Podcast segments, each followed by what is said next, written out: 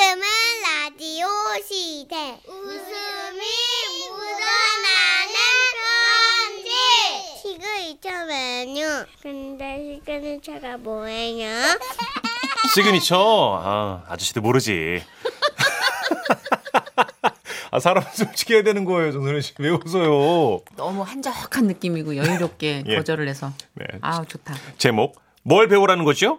오늘은 경기도 남양주시에서 익명으로 사연을 주셨습니다. 30만 원 상당의 상품 보내드리고요. 1등급 한우 등심 1000g 받게 되는 주간 베스트 후보, 그리고 200만 원 상당의 안마자 받는 월간 베스트 후보 되셨습니다. 안녕하세요. 정선희 씨, 문천식 씨. 예, 예. 저는 늘 듣고 있었지만 한 번도 사연을 보내지 못했던 조용한 예순의 청취자입니다. 아유, 아버님 반갑습니다. 하, 그런데 얼마 전에 결혼 기념일이라 외식을 하고 돌아오는 차 안에서 지라시가 선 선물 후 사연제를 실시한다는 홍보를 듣게 됐습니다. 그걸 듣고 딸이 말하더군요. 어머, 선물을 먼저 준대. 아, 진짜 재밌다. 아, 그래? 아, 나도 말이야. 예전부터 지라시에 그 사연 보내보고 싶었는데. 어? 어, 아빠 정말? 그러면 어- 먼저 신청부터 해, 아빠. 일단 선물 받고 나중에 쓰면 되잖아. 어우, 미쳤어. 미쳤어. 야, 네 아버지가 얼마나 글재주가 없는데. 그랬다가 선물만 받고 사연 못 써가지고 붙잡혀가면 어떡하니? 야, 사연부터 보내. 순리대로 살아야 돼. 아, 그럼 내가 쓸게, 엄마. 엄마 얘기만 써도 뭐 나올 것 같은데. 자, 이것이 바로 우리 가족이 사연을 보내게 된 배경입니다. 예. 그래서 지금부터는 제 딸이 사연을 쓸 테니까 잘 좀 봐주시길 부탁드립니다. 아유, 우리 애가 할 얘기가 많았는지 좀 길게 썼네요. 그 A4 용지에 약 10페이지 분량입니다. 그 실제로 10페이지로 채워주셨고 글자 크기도 10이었습니다. 10. 포인트 10이라고요? 예, 엄청 깨알 같은 거 신네요. 그렇습니다. 아, 10. 14 정도에 익숙해 있던 우리 작가들은 멘붕이었죠. 예. 자, 그럼 잘 부탁드립니다. 자, 딸, 이리 와서 이제 네가 얘기해. 아, 안녕하세요. 방금 소개받은 딸입니다. 저희 엄마 얘기를 해드릴게요. 저희 엄마는 자존심 강하시고 자존감이 높으면서 뭐랄까, 음, 스스로 완벽한 어머니상이라고 자부하는 분이세요. 그런데 사실 제가 볼 때는 좀 허당이세요. 어느 날은 엄마가 갑자기 저를 부르시더라고요. 얘, 너도 이제 스물일곱도 됐고 언제 결혼할 남자 생길지도 모르잖아. 엄마가 음식하는 거 보고 좀 미리미리 배워둬. 엄마한테? 엄마도 음식 잘 못하잖아. 얘는 참, 이 웃겨? 어머, 왜 그러니, 너 진짜. 너, 아 방송인데 너 진짜. 내가 너를 이유식부터 해가지고 27년간을 먹어 키웠어. 이 엄마가 못하는 음식이 어딨니? 사실 우리 엄마는 못하는 음식이 많으세요. 어머, 얘 좀, 어머, 나 여기 엄마 이거 긴장 독, 안 했지, 아직. 이게 독백인데 들려 이게? 이게 해설인데 들리는 거야 지금? 아, 미안해. 나 지금 내 차례 아닌데 흥분했네. 아. 아빠랑 중매를 만나서 연애 기간 없이 결혼하셨는데 어 그게 되는 거군요. 결혼 후에도 직장에 계속 다니셨거든요. 그래서 따로 요리를 배울 기회가 없으셨죠. 게다가 아빠는 그냥 씹을 수만 있으면 맛에 관계없이 삼키는 분이라서 우리 엄마는 모르셨을 거예요. 당신이 얼마나 음식을 못 하시는지. 그렇게 멀뚱멀뚱 서 있지만 말고 저 이렇게 가까이 와가지고 쌀 씻는 거부터 배워. 오늘은 밤을 넣어가지고 밥을 할 거야. 이렇게 어? 쌀을 씻고, 응. 자 이렇게 쭉 지워서 여기다가 밤 말린 거 이걸 넣을 거야. 엄마 무슨 밤이 이렇게 생겼어? 이거 밤 아닌 것 같은데? 오늘 너 왜 이렇게 시비를 거니? 아니 얘가 왜 이렇게 매사 부정적이 돼 버렸지? 밤을 말렸으니까 이런 모양이 되는 거잖아. 아 그래? 오 신기하다. 아이고 우리 딸내미 진짜 한 개도 몰라 가지고 어떡하나 어떡하나 이러고 시집 가면 그런 거 다 엄마 욕 먹이는 거예요 똑바로 서서 잘 배워 그렇게 밥 말린 걸 넣고 밥을 했고요. 밥이 완성됐어요. 그런데 뭔가 좀 냄새가 이상했어요. 엄마, 이거 밤밥 맞아? 밤 들어간 냄새가 아닌데? 아니 뭐 네가 밤에 대해서 아는 게 뭐가 있어 원래 밤이란 게 밥에 들어가면 이런 냄새가 나는 거야 에휴 이 맹추 애가 이렇게 요리를 몰라 아우 진짜 너를 어디다 쓰니 아닌데, 엄마, 이거 드셔봐요. 이거 밤 아니라니까? 아니긴 뭐가 아니야 이렇게 씹어 보면은 응. 어머 이거 생강이네 네, 저도 그날 알았어요. 밤을 말리면 생강 말린 거하고 비슷하게 생기긴 했더라고요. 그날 저와 남동생은 생강 냄새가 역해서 라면 끓여 먹었는데 정말 대단한 분은 우리 아빠세요. 아빠는 별 얘기 없이 그 밥을 드셨어요. 와, 어, 괜찮아. 밥맛이 뭐나 거기서 거기지 뭐. 어. 그러더니 식사 후 화장실에서는 이런 소리가 들렸어요. 위로만 쏟아낸 게 아니고 그날 아래로도 무지하게 쏟아내셨죠.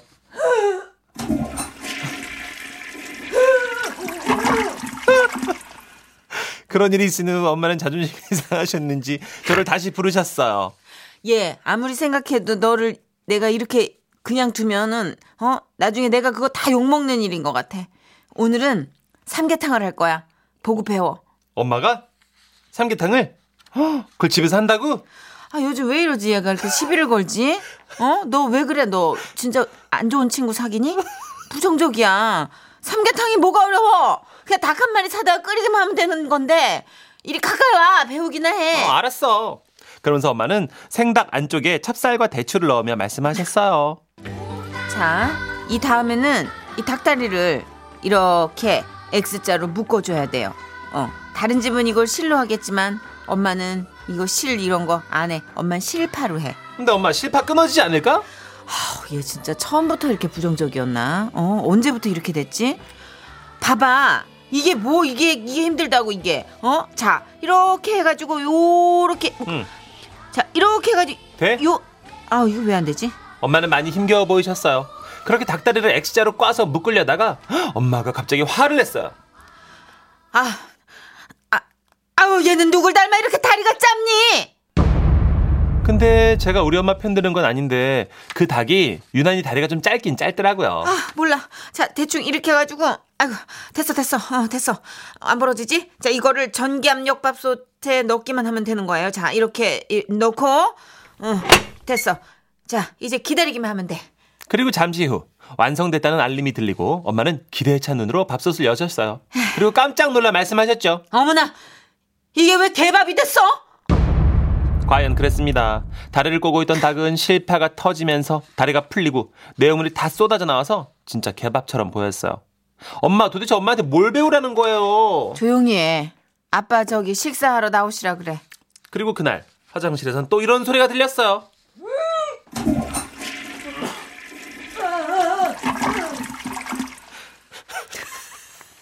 그 엄마는 다시는 요리를 배우라고는 하지 않으셨는데 이번에는 또 다른 쪽에 꽂히셨더라고요.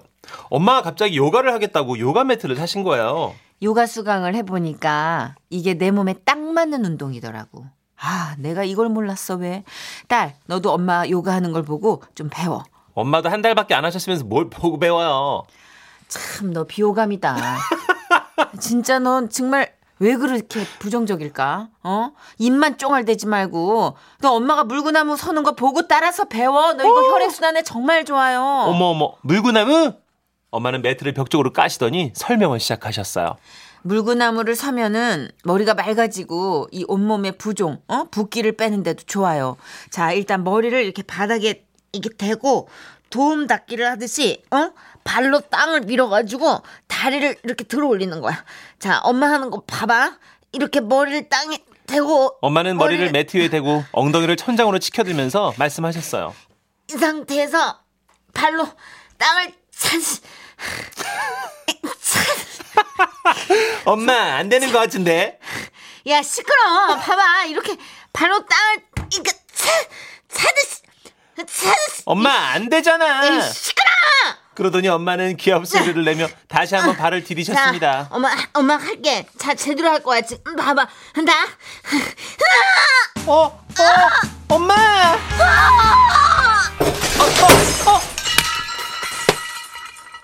그날 목 디스크 판정 받았어요. 그 엄마는 아무 운동도 안 하고 계시는데요. 얼마 전 제가 집에만 있으니까 살이 너무 쪄서 집에서 할 수 있는 운동기구를 살까 하니까 엄마가 그러시더라고요. 사지 마. 엄마가 쓰던 거 가져가. 그 요가 매트 하루 쓰고 못 썼어. 그거 가져가. 음, 그냥 등산할까? 엄마 다치는 거 보니까 못 하겠어. 등산 하나 살까 봐. 사지 마. 엄마 발목 뼈 가지고 하루 신고 안 신은 등산화 있어. 너 발 235잖아.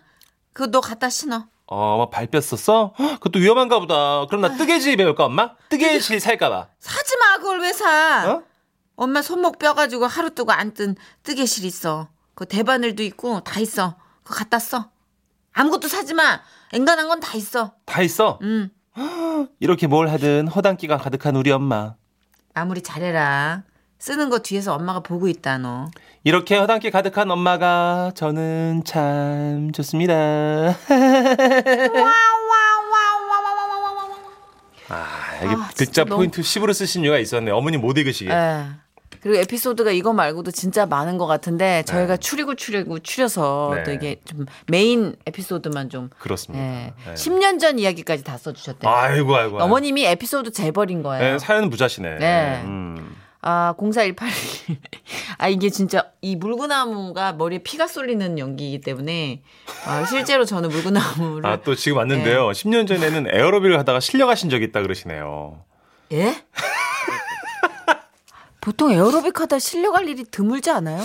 어, 어머님이 진짜 뭘 잘 못하시는 건가? 아, 캐릭터 예술이다. 어, 이 백- 어머니 에피소드 시즌 2로 한번 또 엮어봐도 괜찮을 어, 진짜 것 뵙고 같아요. 싶다, 어머님, 진짜. 네. 예. 어쨌든 0418님 물구나무 서서 연기하는 건 아니고 머리를 잠깐 딱에다 얹어놓고 아, 여러분 진짜 그래서 네. 혼자 보기 아까웠습니다. 정선혜 씨 테이블에 머리를 박고 연기를 하더라고요. 이게 문천식 씨가 일어나가지고. 뭐 하반신 연기할 때 그때만 하겠어요. 비뇨기 쪽 연기할 때 문천식 씨는 진짜 보이는 라디오로 여러분 공유하고 싶어요. 그런 거 보내지 마세요, 여러분. 이제 나 안 할 거야 이제. 그럴 리가. 지금 오매불망 그 하체 사연만 기다리고 있는 거 내가 알지롱. 내가 알아버렸지롱. 3800님은 아 저는 결혼 1년 차입니다. 저희 와이프랑 사연 주신 어머니랑 요리 실력 비슷하시네요. 저의 미래를 보았네요. 아 너무 귀여우셔. 예, 나는 그 끈으로 하는 거 참 못마땅해. 그 삼계탕 네. 실파로 해야지 요리사들은 그런 파로 다 감아요. 어. 아이씨 이거 왜 이렇게 안 돼 이거.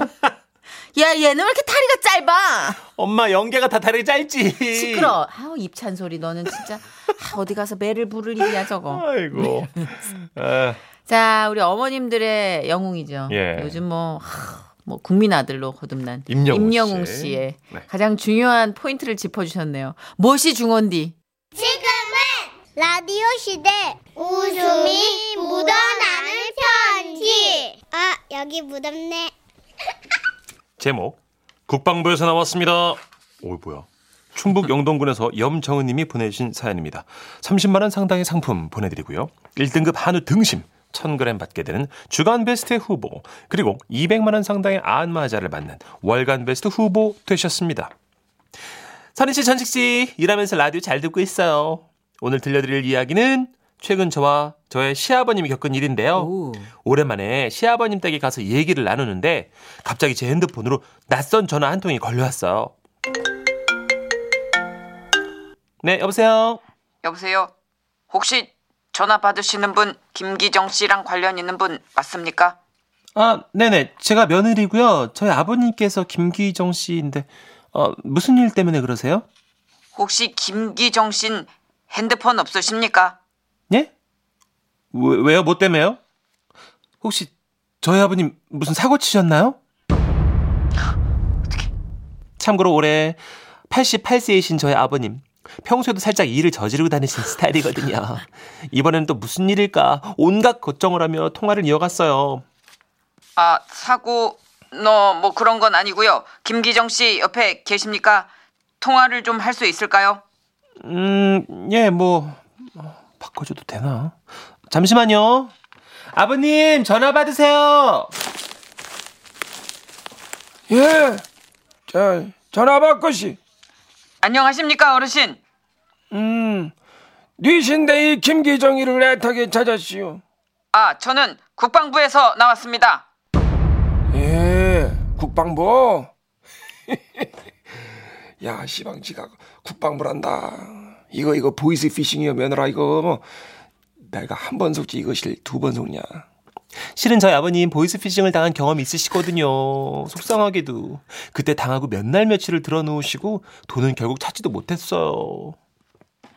어르신 저희 국방부 맞습니다. 예, 알지 국방부. 어. 네가 국방부 소속이면 나는 국방부의 해리 아니다. 저 국방부 장관이다 이놈아. 젊은 사람이 어디 어른을 속이려고 이놈아. 끊어. 뚜뚜뚜. 곧바로 다시 전화가 흘려오더라고요. 아 여보세요? 아 끊지 마세요 어, 어르신. 저희 진짜 국방부 소속 맞습니다. 아이고 나는 말이여 국방부에서 전화를 받을 일이 크도 없는 사람이요. 내가 육군으로 만기 전역을 오고 민방위도 언제적 끝났는지 기억도 안 나고 이 애도 셋이나 있고 그리고 또 뭐요 이 산불 조심도 다 했었고 아, 저 그게 예. 아니라 저 어르신 응. 저희가 국방부 소속 감식단인데요. 어르신께 확인할 부분이 있어서 그럽니다. 화, 확인? 무슨 확인을 해요? 나는 국방부에서 이 확인받을 만한 죄를 저지른 적이 없는데 아, 어르신 죄를 저질렀는지 확인하는 게 아니라 이 사람이 맞나 아닌가 감식하는 겁니다. 감식. 이 김기정이가 맞나 아닌가 확인할 일이 뭐... 어? 아이고 설마 그때 저 박영감이랑 부동산 앞에서 북한 얘기 쪼까 한 거 저 그것 때문에 그러는 거요? 아, 그게 아니고요. 아, 그냥 저희가 찾아뵙고 자세히 말씀드릴까요? 에? 국방부에서 여, 여기를 온다고? 아이고 요즘도 그런 걸로 사람 잡아가고 그러는 거야? 아유 나는 정말로 별 얘기 안 했쇼. 그는 박영감이 다한 거야. 아버님은 전화를 끊고 이게 보이스피싱 아니라 진짜 국방부면 본인 어떻게 되는 거냐며 걱정을 하셨어요. 저는 큰일 아닐 거다. 물어볼 게 있어서 오는 걸 거다. 아버님을 안심시켜 드렸죠. 몇 시간 뒤 시아버님 댁으로 진짜 그분들이 찾아왔어요. 계세요? 김기정 어르신, 저희 국방부 감식반입니다. 야, 이 진짜로 국방부에서 우리 집을 찾아왔나 봐. 아유, 안녕하십니까? 자, 여기 명함 하나 드릴게요. 아이, 아, 찾아뵙고 말씀을 드려야 할 것 같아서 왔습니다. 아니 나는 진짜로 비- 별 얘기를 안 했어. 저기 박영감. 아, 저 어르신, 그 혹시 형님께서 전쟁에 나가셔서 전사하셨다는 말씀 들으신 적 있나요? 에? 에, 우리 형님이 그랬지요. 아, 그때 그 화살머리 고지에서 총을 맞고 전사하셨는데 저희가 그 유골이랑 어르신과 DNA를 맞춰보려고 온 겁니다. 네, 그랬습니다. 아버님을 떨게 만든 그분들의 정체는 6.25 전쟁 전사자들의 신원을 확인하고 유가족을 찾는 국방부 유해 발굴 감식단이더라고요.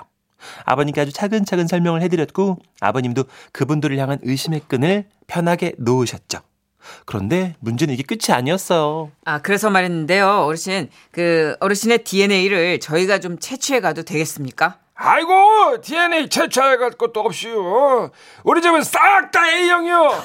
내 DNA도 A형. 어, 우리 형님도 이제 A형. 아, 어, 어르신. 어. 그 혈액형이 아니고요. DNA요. 알어 DNA. 너무 갑작스럽게 치고 들어오니까 내가 이제 긴장해서 그래요.